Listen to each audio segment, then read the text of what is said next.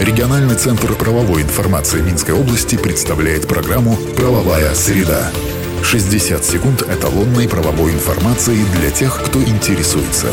«Правовая среда».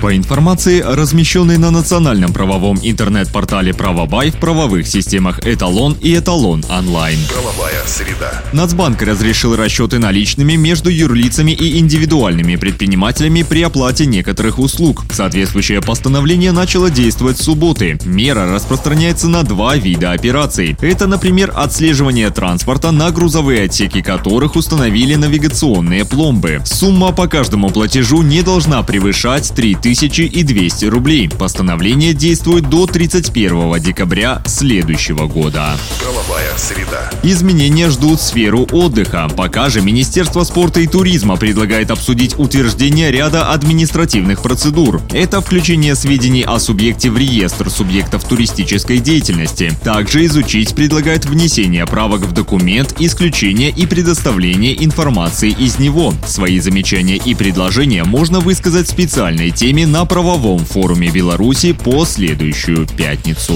Правовая среда. И на этом сегодня все. Слушайте нас по средам в 10.55. Всего вам самого доброго. Правовая среда. Правовая система «Эталон онлайн» предназначена для удаленной работы посредством сети интернет с эталонным банком данных правовой информации, включая его разделы. Законодательство, решения органов местного управления и самоуправления, международные договоры, формы документов, судебная и правоприменительная практика. Все тексты правовых актов представлены в актуальном состоянии с возможностью просмотра истории внесенных изменений. По вопросу подключения к правовым системам «Эталон» и «Эталон онлайн» обращайтесь в региональный центр правовой информации Минской области по телефону в Минске 520 45 55 и А1 8044 520 45 55. Все подробности по адресу etalonline.by. Правовая среда.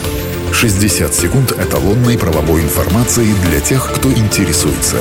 Правовая среда.